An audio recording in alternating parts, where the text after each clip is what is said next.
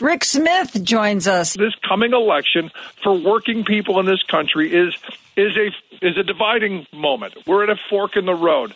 Which way do we go? Do we return to the old, you know, horrible NLRB? Do we return to a a activist, uh, you know, Department of Labor against working people? Do we return to an administration that actively hates working people, or do we continue down this path of reshoring manufacturing, bringing jobs back to this country, and making sure that not only those jobs come back, but they're union jobs, they're family sustaining wage jobs that help build communities? I was just talking with someone on the show the other day about a chip plant being built out in West Oakland, California uh, they are going to build the facility with a project labor agreement. That means every person who works on that project is going to have good wages, benefits, uh, apprenticeship programs, all the great stuff that comes with that.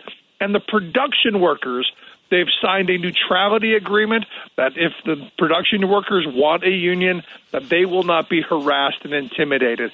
That is because of Joe Biden. That's not because oh the benevolency of these corp- this corporation. That's because Biden has said this is what we need to be doing and has put put some dollars behind that and some some muscle behind that.